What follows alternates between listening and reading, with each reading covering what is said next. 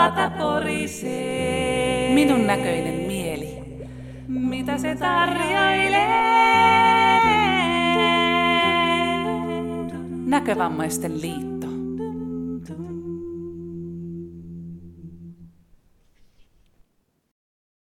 Tervetuloa tähän vesisoikioon ja me ollaan Harin kanssa täällä pohditaan tänään semmoista aihetta kuin kuolema. Ja tuota, meillä on tuottajalta semmoiset ohjeet, että tulee käsitellä tätä asiaa haudan vakavasti. Kuolemahan on sellainen väistämättömyys, että se kohtaa meitä kaikkia ennemmin tai myöhemmin. Ja tämä elämä on sitten sen syntymän ja kuoleman välistä aikaa. Luonnon kiertokulkua, mikä perustuu esimerkiksi tämä todella komea myöhäinen kevät, joka nyt sitten kääntyy kesäksi tässä ihan läpi käsiin. Ja taas alkaa uusi elämä, ja, joka sitten hidastuu sinne syksyyn ja hiipuu sinne talveen ja sitten aloittaa taas uudestaan. Ihmisen elämä on vähän toisenlaisissa sykleissä, mutta siihen liittyy tämä sama luonnon sääntely, luonnon kierto. Haluatko tästä jotain sanoa, Harri? Joo, kiitos. Mä taas tällaisena tylsänä ihmisenä lähdin tutkailemaan netin syöväreitä ja katsoin, että mitä, miten siellä esimerkiksi Wikipedia kertoo kuolemasta ja siellä sanotaan, että kuolema on eliön täydellinen ja pysyvä elintoimintojen päättyminen. Ja niinhän se varmasti on. Sitten katsoin myöskin sellaisia tylsiä speksejä esimerkiksi siitä, että miten kuolleita oli tilastokeskusten mukaan viime vuonna 63 219, joka on 5560 enemmän kuin edellisvuonna. Ja sitten kun näitä tilastoja seuraa enemmänkin, niin siellä on aika huolestuttava piirre, sillä eliniän odotteet ovat laskeneet niin pojilla kuin tytöillä. Pojilla se on 76,8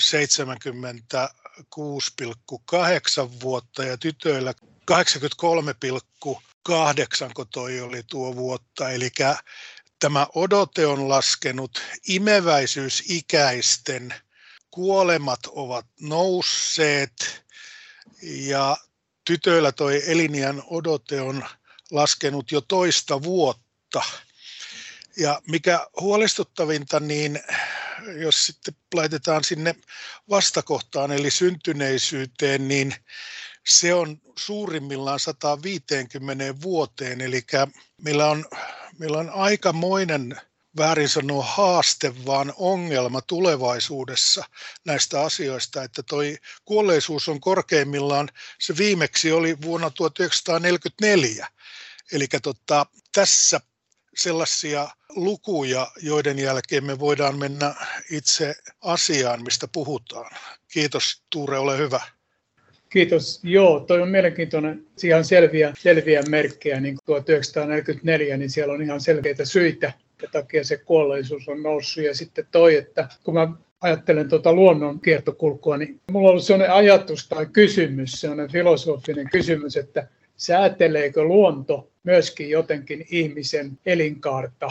Että tota puhutaan kovasti liikakansottumisesta ja tuommoisesta. Ja nyt on selviä merkkejä ilmassa, että muuallakin maailmassa niin se, se syntyvyys niin kuin mulle tuntemattomista syistä on laskenut ja sitä kautta niin kuin sitä väkilukua, maailman väkilukua säädellään tai se säätyy.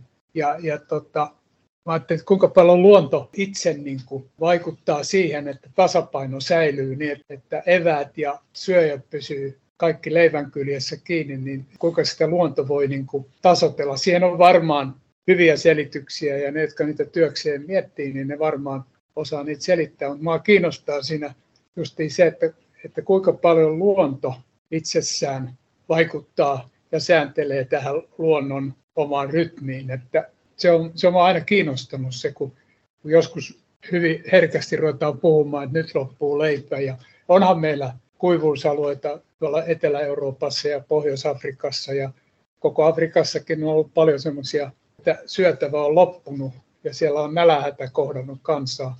Ja sehän on yksi tapa, mikä verottaa sit vanhuksia, että ihmiset ei kasva kovin vanhoiksi ja elä kovin vanhoiksi siellä, koska siellä tulee semmoisia kaikkia muutoksia. Mutta se on kiinnostanut aina se, että kuinka luotto hallitsee tätä ihmiskuntaa ja sitten onko, kuinka paljon me loppujen lopuksi vaikutetaan siihen, että miten paljon täällä on väkeä.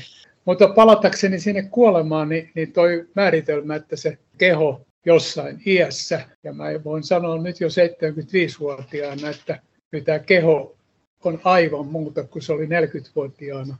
Se solujen uusiutuminen ja, ja solujen niin kuin kehittyminen, niin se on hidastunut kaikin tavoin ja mä huomaan sen niin kuin lihassoluista, että, että sitä katoaa kovasti. Tämä kroppa rupeaa valmistautumaan siihen, että siitä on enää vähemmän, vähemmän otettavissa irti siitä kehosta ja tavallaan niin kuin ajetaan loppuun. Ja sitten toi justiin, että sitten kun elintoiminnot loppuu ja solut alkaa kehittymästä, niin se tavallaan se keho hiipuu sitten pois. Mitä siihen sanot? No mä haluan heti palata tuohon, tuohon sinun ajatukseen, että miten luonto, yrittääkö luonto pitää tavallaan asiat hallussa, vaikka ihminen mömmöilee nämä asiat ja siellä tavallaan kaksi asiaa, että johtuneeko sitten äh, yleensäkin maapallon ja ilmaston kehityksestä, niin selvästi tapahtuu siinä ilmastonmuutosta ja tutkimusten mukaan suurimmat järvet alkavat kuivumaan ja se tarkoittaa tietenkin sitä, että vesi loppuu ja kun vesi alkaa loppumaan, niin sitten alkaa ruoka loppumaan.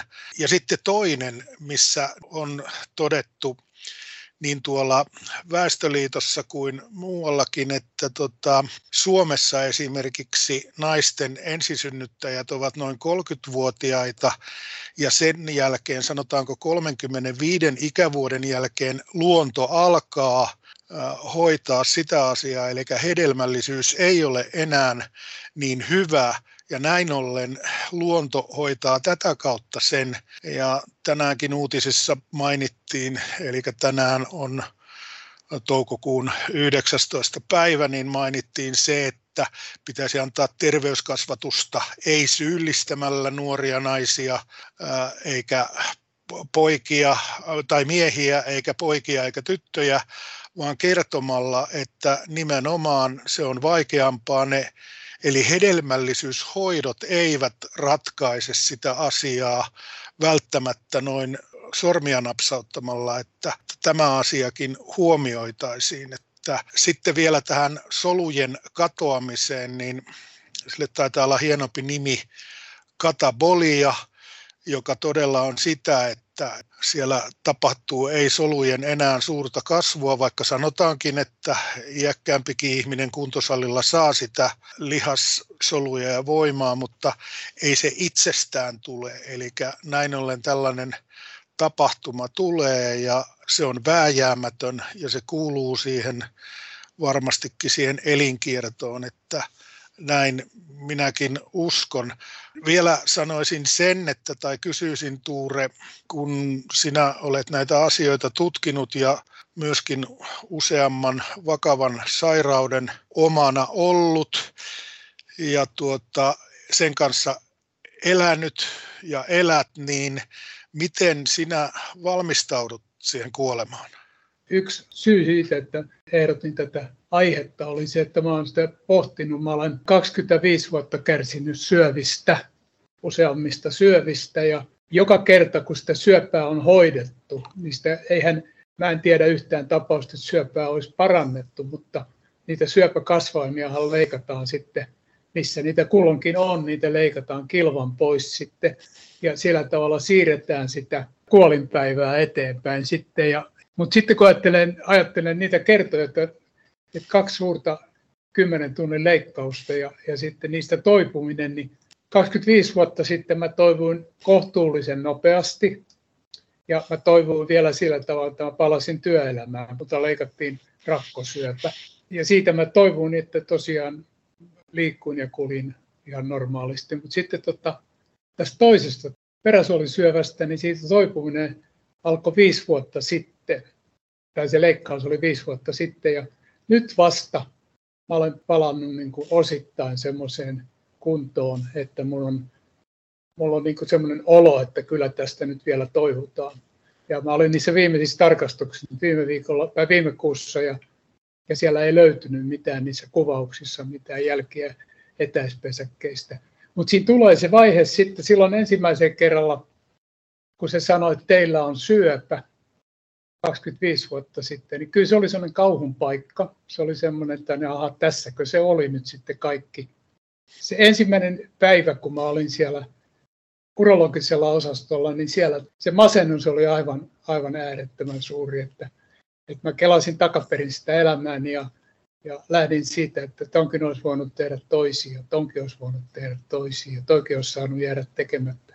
Ja sitten siellä illemmalla myöhään, kun mä pääsin siitä täystyksestä pois sieltä päivällä ja iltapäivällä sitten olin siellä osastolla ja sitten tuli semmoinen tunne, että, että kyllä tästä voi selvitä, että, että tämä tie, että menee sinne tunneliin sinne, sinne se on sen pimeyteen vaipuu siinä ja masennukseen, niin tämä ei helpota yhtään, ei minua eikä ympärillä olevia, että, että mä haluan täältä pois. Ja tuli semmoinen, että kaikkehan ei ole vielä menetetty, tuli semmoinen tunne. Ja nyt näin 25 vuotta jälkeenpäin, niin mä ajattelin, että se on se luottamus siihen, että kaikki ei ole vielä menetetty. Mä aina kuvankin sitä, että jokainen kortti pakassa pitää kääntää ja katsoa aina se uusi kortti, eikä heittää niin peliä kesken, että, että sitä kautta se tulee. Mutta se, se kuoleman läheisyys, niin se tuottaa paljon semmoista tietoisuuden laajentumista, että silloin 25 vuotta sitten niin mä, mä sain semmoisen, nyt hän ei anna niitä enää, mutta silloin annettiin semmoisia elojäämisennusteita. Se, tota, se syöpälääkäri tai se urologi, se kirurgi, niin se tota, sanoi, että se on niin kuin viisi vuotta plus miinus yksi kuukausi se elon jääminen. Niin sitten mä ajattelin, että sitä loppu viimeistä viittä vuotta, niin mä en elä sitten samalla tavalla, kun mä oon elänyt siihen asti. Että mä rupean niin kuin elämänlaatua nostamaan. Ja tein paljon sellaisia valintoja työn suhteen ja ihmissuhteiden suhteen, että tota, muuta niin kuin suhtautumista elämään ja ihmisiin ympärilläni. Ja se oli sellainen suuri elämänmuutos mulle. Ja mä oonkin jälkeenpäin sanonut, että se syöpä syöpä silloin, niin se oli niin kuin siunaukseksi siihen, että, että mä rupesin tekemään jotain muuta ja tekemään asioita toisella tavalla. Tavallaan se suhde siihen kuolemaan, niin siitä tuli neutraali. Siinä ei ollut, siinä ei ollut pelkoa eikä kauhua, enkä mä sitä tietysti vieläkään kauheasti odota, mutta ei se enää ole sen jälkeen koskaan pelottanut. Että, että se tulee kun se tulee ja niin kauan kuin on huominen päivä, niin niin kauan kannattaa elää. Että tämä elämä on paljon tärkeämpää kuin se kuolema. Että se kuolema tulee, kun se tulee, sitten lähdetään pois täältä ja, ja kroppa pannaan niin kuin tarpeeton pois heitetään ja, ja, tota, ja haudataan se ruumis sitten. Ja, ja se on niin kuin sillä selvä ja sitten, sitten elämä jatkuu jossain toisessa muodossa jossain muualla. Kun mä mietin sitä elämän jatkumista, että aina tulee sitten noissa muisto, muistotilaisuuksissa ja hautajaisissa niin puhutaan sitten siitä vainajasta – ruvetaan muistelemaan sen elämää ja mitä se teki. Ja, mulla on sellainen mielikuva siitä, että, että se mun saattojoukko kerääntyy. Ei se, se saattojoukko, vaan ne ihmiset, jotka mua, joita mua tuntee, niin kerääntyy joskus sit sattumalta johonkin nesteen baariin. Ja sitten joku ottaa puheeksi, että, että se Tuurekin oli semmoinen sitten ja sekin nyt on mennyt ja, ja rupeaa niin muistelemaan mua siellä mielessään. Ja sitten joku sanoi, että joo, että hän ei halua sen nimeä kuullakaan, että se oli niin ikävä ihminen, että hän ei halua tietää siitä yhtään mitään. Ja toinen saattaa sanoa, että hulluhan se oli, mutta muuten se oli mukava ihminen. Ja, ja sillä tavalla mä elän niin kuin vielä sitä elämää muistoissa, toisten ihmisten muistoissa, että, että siellä mun elämä niin kuin tavallaan jatkuu. Mä en ole sitä näkemässä enkä kuulemassa, mutta että se, se itse, varsinainen kuolihetki niin lopettaa vaan sen ruumiin elämisen, mutta että ihmisillä on muistoja musta, jo, jollain enemmän, jollain vähemmän. Ja kun mä seuraan noita egyptologien löydöksiä tuolla, niin siellä on ollut hirveä hinku, ei antiikin, vaan ennen antiikin aikaa siellä sivistyneissä maissa, niin jättää joku jälki, joku muisto jättää niin kuin ihmiskunnalle. Ja nyt me sitten ihmetellään jotain sfinksiä tai pyramidia tai jotain muuta löydöstä, jotain pyhäinkuvaa, mikä on sieltä löytynyt sieltä Saharasta, niin ihmetellään sitä ja koetaan selvittää, että mikä tämä tarkoitus oli ja mikä tämä viesti on meille tänä päivänä. Eli me jätetään niin kuin sen kuoleman jälkeenkin, me jätetään tänne ihmisille pohdittavaa, ettei meidän tarvitse olla läsnä, vaan ihmiset ajattelee asioita, joita me ollaan ajateltu, joko niiden kanssa tai nyt on paljon kirjoja, ihmiset kirjoittaa muistiin ajatuksia ja niitä me luetaan vanhoja kirjoja. Yritetään niistä selvittää, että mitä sen aikaiset ihmiset ajattelivat. Että se jotenkin se ihmisen elämä keskittyy tietysti siihen kehoon, ja kun se keho menettää voimansa ja merkityksensä, niin sitten se keho hylätään ja sitten jää ne muistot ja mielikuvat ja sellaiset asiat, jotka siitä jää niin kuin kuitenkin eloon niin kuin lainausmerkeissä siitä ihmisestä. Että kuolema ei mua sillä tavalla pelota. Mutta nämä kokemukset tietysti toi sen, että kun niistä selvisi ja huokas helpotuksesta, niin, niin olihan se helpotus, kun sanottiin, että nyt siellä ei näy mitään. Että nyt ne on kaikki pois ennen kuin seuraavat tuli sitten taas näkyy. Toi laittaa, laittaa minut ajattelemaan aika tavalla ja jos mä lähtisin, jos mä lähtisin purkamaan sitä, sitä niin kuin sillä tavalla, että no ensinnäkin se, että tietenkin on ihmisestä kovin kiinni se, että kykeneekö hän selättämään erilaiset sairaudet. Ja se, mä uskon siihen, että hänellä, jos on perusluonteessa ja geeneiltä jo saatu semmoinen positiivisuus ja optimismi, joka edesauttaa näitä asioita selvästi, mutta minusta oli kiinnostavaa ja innostavaa se, että kun sulle tuommoinen tylytuomio silloin annettiin, niin sä halusit kuitenkin lähteä elämään niin kuin ihminen, kaikkihan todennäköisesti haluaa, koska elämästä pitää pitää kiinni. Jukka Virtanen sanoi jo aikoinaan, joka sairasti monta syöppää ja tiesi, että hän oli jo yli 70 vahvasti, mutta oliko 80, niin sanoi, että, että se tässä harmittaa täältä lähteä, kun täällä on ollut niin pirun kivaa ja olisi varmaan edelleenkin. Eli siinä tulee sitten se tuntemattomuus, että kun ei tiedetä, että onko sen kuoleman jälkeen enää jotain olemista ja elämistä, siihen me voidaan mennä kohta. Jos ajatellaan itse, mä pelkään sillä tavalla kuolemaa ja ehkä mä en pelkää sitä omalta kohdaltani siten, että mä oon itselleni sen takonut, että se on niin sanotusti syvä uni ja se on semmoinen uni en salkuun, että on sekavia ajatuksia ja hyppäyksiä sinne tänne ja sen jälkeen se on semmoinen niin sanotusti tajuton tila, jossa ei enää mitään tapahdu, kun se elintoiminnot ovat todellakin loppuneet. Ja tuota, mutta eniten mua surettaa siinä sitten mahdolliset ne läheiset ja heidän surunsa. Toisaalta ihmisen elämään kuuluu se syntyminen, eläminen ja kuoleminen, niin näin ollen myöskin se sureminen kuuluu siihen asiaan ja tällaiseen. Sitten mä uskon myöskin, että tätä kuolemaa voi ottaa ja ajatella sillä tavalla vastaan. Toiset uskovat siihen toispuoleiseen ja toiset uskovat uudelleen syntymiseen, se suotakoon kaikille, mutta myöskin sillä tavalla, että tämä vaan on elämä ja me mennään siihen jossain vaiheessa, mutta tuo on lähinnä mua arveluttanut, että minkä surun mahdollisesti tuotan. Tuohon mä haluan ottaa vielä kiinni, että kun sä puhuit siitä, että meistä jää jälki sinne ihmisten mieliin, eli siellä Nesteen tai Esson baarissa, niin tuota, porukka keskustelee ja se saavatkin olla eri mieltä siitä, että minkälainen se Harri oli. Ja se kuuluu asiaan. Eniten mua aina harmittaa se, että siellä hautajaisissa se pappi ja se väki niin kuin sanoo, että kuinka hyvä ihminen oli ja se teki vaikka kuinka hyvää ja teki sitä. Kyllä minusta ne huonotkin asiat voi siellä kertoa, koska ihminen on ihminen ja se on uskovaisten mielestä aina syntinen, kunnes sinne kirkkauteen pääsee ja muiden ihmisten mukaan se on todellakin syntinen, mutta joskus myöskin jotain muuta. Ole hyvä Tuure.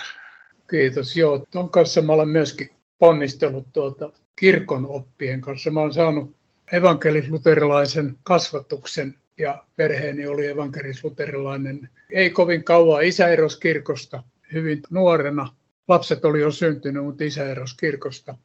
Niin oli erimielisyyksiä siitä, että kun hän teki paljon töitä, ja hän piti kohtuuttomana sitä kirkollisveroa siihen, mitä hän saa niin kuin vastapalveluksi kirkolta. Ja hän sitten meni ja erosi kirkosta. Ja sitten mun, mun välini kirkkoon meni sitten yhdessä vaiheessa ja mä luovuin siitä, siitä Jumalan kuvasta, joka mulla oli.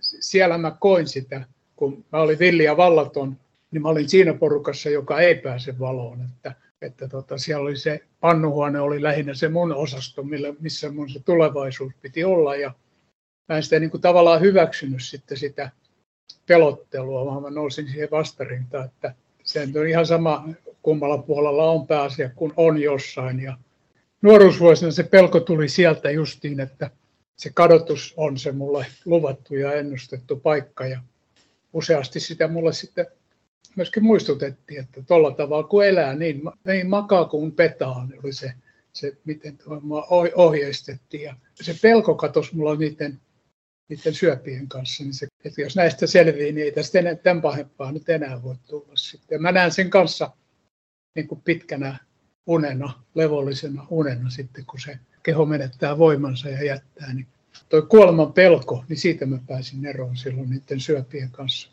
Ja tietoisuus siitä, että, että joku, joku syy on, minkä takia mä saan vielä uut, lisävuosia, niin se on olemassa. Mä olen sitä miettinyt, enkä ole vieläkään sitä saanut itselleni selville, että, että minkä takia mulla aina uudestaan ja uudestaan pidennetty sitä elinaikaa. Mä niin kuin oletan omissa ajatuksissani, että mulla on joku tehtävä, joka mun pitää suorittaa loppuun, että se, että mä olen syntynyt tänne, niin silloin joku merkitys, ja sitten tällä elämällä on joku merkitys, ja mä en pääse täältä lähteä ennen kuin mä olen suorittanut se, minkä takia mä oon tullut tänne, että tämmöinen teoria mulla on jatkuvuudesta. Ja, ja sitten just se, kun on joskus ollut huonossa kunnossa, niin sitä kysyy, niin kuin, että mikähän ihme tässä on, että ei tämä jo tästä se virta katkee. Mikä se on se, mitä, mitä muuta odotetaan. Ole hyvä. Minusta sillä ei ole mitään väliä, mitkä on ne ajatukset tavallaan siihen, että onko tehtävä ja vai eikö ole tehtävä, vaan itse ajattelen, että se on mainio ajatusmalli. Toisilla saattaa juuri olla se, että mun pitää olla täällä niin kauan kuin vaikka sairas vaimoni tai sairas mieheni on tuossa ja hoidan hänet tai tällaiset, mitkä onkaan. Eli ihminenhän takertuu siihen elämään, mutta mä näen myöskin sen, että silloin edelleenkin se positiivisuus ja optimismi ja sitten se, että on joku tehtävä, niin se myöskin parantaa tai antaa sille ihmiselle voimia sieltä jotain kautta. Se saattaa hidastaa jotain itsellä olevaa vakavaa sairautta ja kaikkea tällaista, että esimerkiksi itse kun teen töitä hierojana ja yritän ihmisiä auttaa, niin on vasta tämän 40 viiden vuoden jälkeen, sanoisinko kymmenen vuotta sitten, ymmärtänyt sen, että en minä niin paranna niitä ihmisiä, vaan mä autan niillä puheillani ja otteillani ja hieronnallani sitä ihmistä parantamaan itseään. Eli jos sille tulee siitä hyvä mieli, se saa puhua, hän saa kosketusta, hän saa lihaksiin muokkausta, hänelle tulee hyvä fiilis, solutasolla alkaa toimia sillä tavalla, että tämä elämähän on mukavaa, näyttää aika mukavalta, vaikka vain tunnin verran ja niin poispäin, niin samalla se ihminen niin kuin itse itseään parantaa, niin näin se on minusta myöskin näissä voimakkaissa sairauksissa, että jos sit näkee, että mulla on täällä joku tehtävä ja näin mä ei toi kuolema, joka jossain kansanperinteessä sanotaan, että se ratsastaa vitivalkoisella hevosella ja mikä mua hieman tässä haudavakavassa podcastissa hymyilytti, sen hevosen nimi oli Humma Itse en ole vakavaa sairautta sairastanut, vaikka diagnooseja itseltä löytyy ja olen miettinyt sitä, että kuitenkin tahdon elää vaikka kivuliaana ihmisenä sitten, mutta tahdon niin kuin sellaiseenkin kokea, jotenkin koen sen, että jos se mulle tulee, niin sitten se tehdään, mutta voi olla, että sitten kun semmoinen kivulias tilanne tulee, niin sitten saattaa olla, että haluan luovuttaakin siitä elämisestä ja elämästä. Vielä siihen, että tässä me ollaan sen ikäisiä tuure, että minäkin täytän seuraavaksi 66, niin meidän ympärillä ihmiset alkavat lähteä sinne muihin hiippakuntiin ja tuota, tässä viimeisen vuoden aikana on lähtenyt neljä sellaista ihmistä, joista pari tunsin taannoin hyvinkin ja sitten pari sellaista viimeksi toissa päivänä kuulin kaverista, joka 56-vuotiaana oli sitten kuollut kotiinsa. Ja kyllä se aina laittaa sitten niin kuin hieman ajattelemaan. Ja varsinkin tässä tilanteessa, jossa voidaan vähän keskustella, mikäli on halua, että hänkin soitteli mulle, sanottaisiko parin vuoden, parin kolmen viime vuoden aikana, oikeastaan koronasta lähtien, niin aika usein, mutta sitten mä aina koin joskus, että mä en vastaa. Ja viimeksi hän soitti noin runsas viikko sitten ja sama oli sitten yhden kaveri, joka kuoli viime vuonna, niin en sitten vastaillut aina, koska koin, että en, en viitsi olla puhelimessa, no niin niitä samoja juttuja, mutta jälkeenpäin tulee syyllisyyden tunne, että olisi pitänyt vastata. Mitä nämä ajatukset Tuure sinussa herättää? Joo, tuossa mä mietin sitä justiin, että mä olen tavallaan niin kuin palvelijan roolissa. Mä, mä koen, että mun elämän tarkoitus on palvella ihmisiä ja, ja mä oon pitkälti sitä niin kuin ensin tiedostamattani ja nyt sitten jopa tietoisesti toteuttanut sitä, että, että mulla on sellainen palvelutehtävä. Ja sitten toi just mikä on yksi liittyy siihen palvelutehtävään, toi mielihyvän aiheuttaminen, että tehtäväni on aiheuttaa mielihyvää ja se on mulle helppo tehtävä. Mulle, mä otan sen mielelläni vastaan ja mä teen sitä mielelläni ihan pyyteettömästi, niin mä haluan aiheuttaa mielihyvää ja, ja tuota, tuolla työelämässä niin tein semmoista tuotehommaa, että mä kehittelin tuotetta semmoiseksi, että se palvelisi niitä tuotteen käyttäjiä, niin se palvelisi niitä mahdollisimman hyvin. Ja mä tunsin sitä erittäin mielekkääksi työksi, niin kuin ihan työksi, että vaikka mä en suoraan niitä asiakkaan asiakkaita tavannut, niin loin semmoisia järjestelmiä, monia prosesseja, jotka palveli niitä. Ja mä tunsin sen niin kuin omakseni sen homman. Ja sitten yhden asian mä oon ihan viime vuosina huomannut, että kun mä olen tehnyt vapaaehtoistyötä, niin mä oon huomannut sen, että siitä saa semmoisen välittäjän palkkion. Että kun auttaa ihmisiä pyyteettömästi, niin se tuntee saaneensa jonkun palkinnon. Joku antaa, jo, jostain tulee se palkinto, semmoinen niin kuin henkinen palkinto. Että se, se henki rikastuu siinä, kun on mukana toiminnassa, jossa voi aiheuttaa mielihyvää ihmisille. Ja mä koen sen, niin kuin, että mä saan siitä itselleni voimaa siitä välittäjän palkkiosta sillä tavalla, että mä jaksan paremmin ja mä jaksan tehdä semmoista työtä. Ja tota, tuo eläke riittää hyvin mun tuloikseni, niin mä voin tehdä sitä niin kuin pyyteettömästi ja ilman korvausta. Ja minusta se välittäjän palkkio on merkittävä just siinä, että minkä takia mä olen tänne tullut, niin mä saan nyt sitä palkkioa sit siitä, että mä olen hoksannut sen, minkä takia mä oon tullut tänne. Monethan ei, ei tule elämässään koskaan tietämään eikä tajumaan sitä, että minkä takia ne on tänne tullut. Koska kun puhutaan siitä elämän tarkoituksesta, niin se olisi liian vähän, jos me synnyttäisiin, elettäisiin ja kuoltaisiin. Että ei meidän tarkoitus ole tulla tänne kuolemaan, meidän on tarkoitus tulla tänne elämään. Ja silloin joku tarkoitus, mitä me tehdään, ja me voidaan itse siihen vaikuttaa, joko tekemällä se mitä me ollaan tultu tekemään, tai sitten jättämällä se tekemättä. Että ne vaihtoehdot on meillä myöskin olemassa. Että se elämän tarkoitus, eikä se valkene sillä siinä ristiäispäivänä, niin ei se varmaan siinä valkene. Jotkut voi sanoa, että hän tiesi tuon syntymästä, että siitä tulee pappi. Ja joku voi sen nähdä ja tietää, mutta yleensä itse, kun rupeaa aloittaa sen elämän. Ja ainakin 16-vuotiaana, kun mä menin firmaan suppariksi, niin ei mulla ollut kyllä mitään käsitystä, mikä siitä elämästä tulee. Nyt mulla on käsitys, mikä siitä on tullut. Ja nyt mulla tulee vähän se, että mä mielelläni antaisi irti tai päästä irti, tämä on niin kivaa. Ja mä vielä haluaisin lähteä, on niin paljon vielä kokematta ja monta asiaa ymmärtämättä, että mä haluaisin lähteä. Sehän ei ole minun, eikä se ole THL varassa, vaan, vaan se tulee jostain muualta se päätös sitten, että joku sanoo, että jaha, nyt se on sulla tämä aika täynnä, olkaa hyvä, pukekaa päällysvaatteet päälle ja poistukaa. Että se on niin kuin valomerkit tulee sitten jostain muualta. Että, että mä yritän nyt pitää kauheasti kiinni tästä elämästä, että mä tekisin kaikkea fiksua ja vilmaattista ja, ja olisin se palvelija, joka on nähtävästi, koska mä oon tänne syntynyt. Kiitos.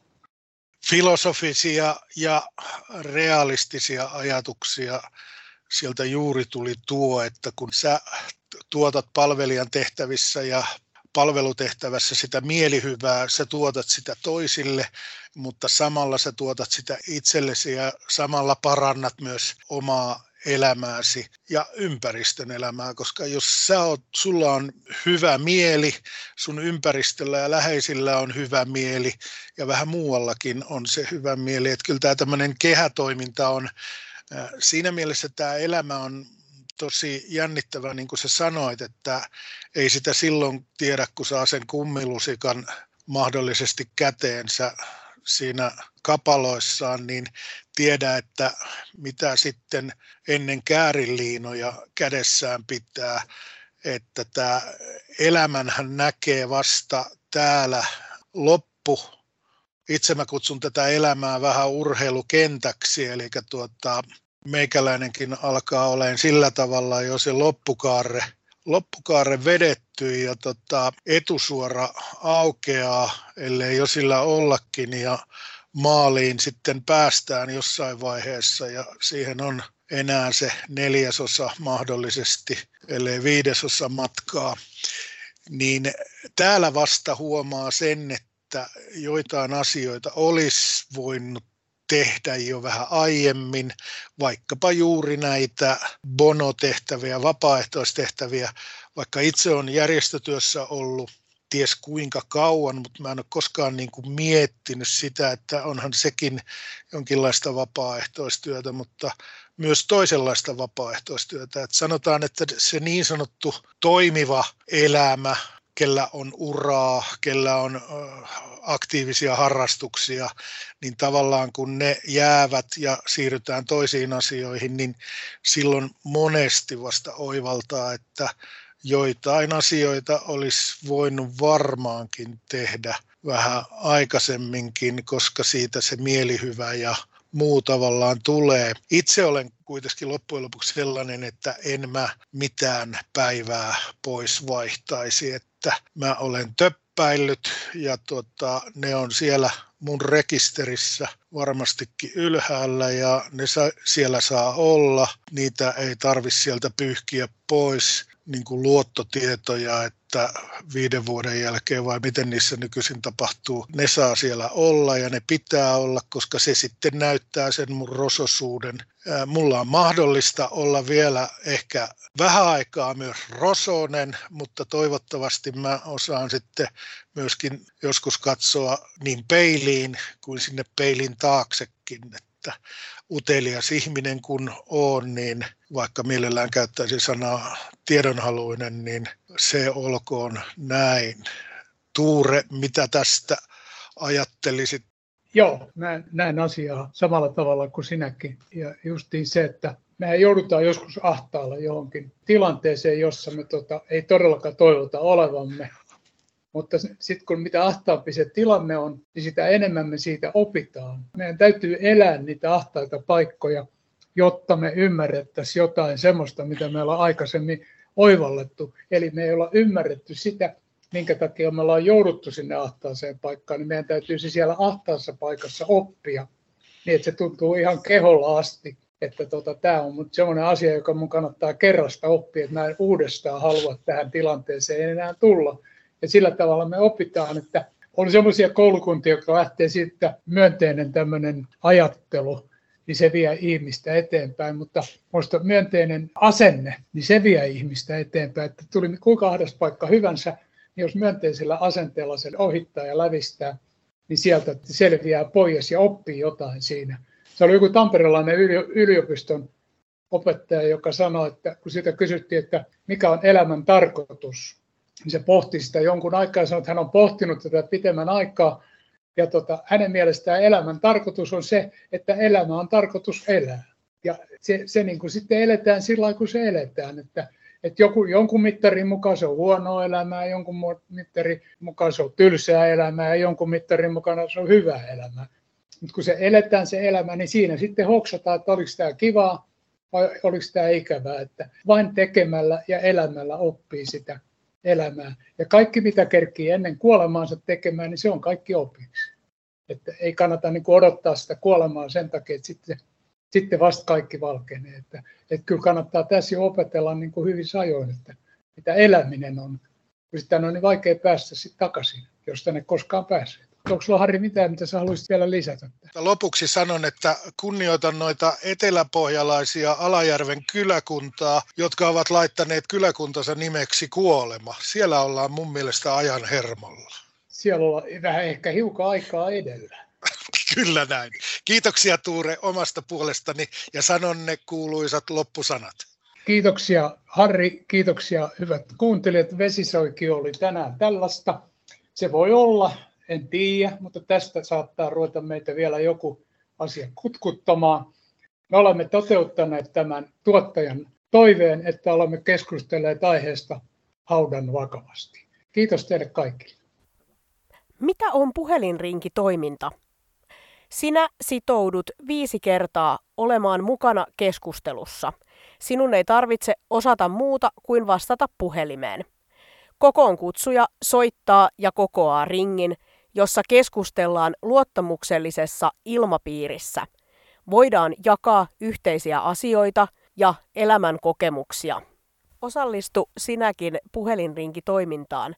Lisätietoa saat soittamalla numeroon 050 405 9057. Lämpimästi tervetuloa mukaan puhelinrinkitoimintaan.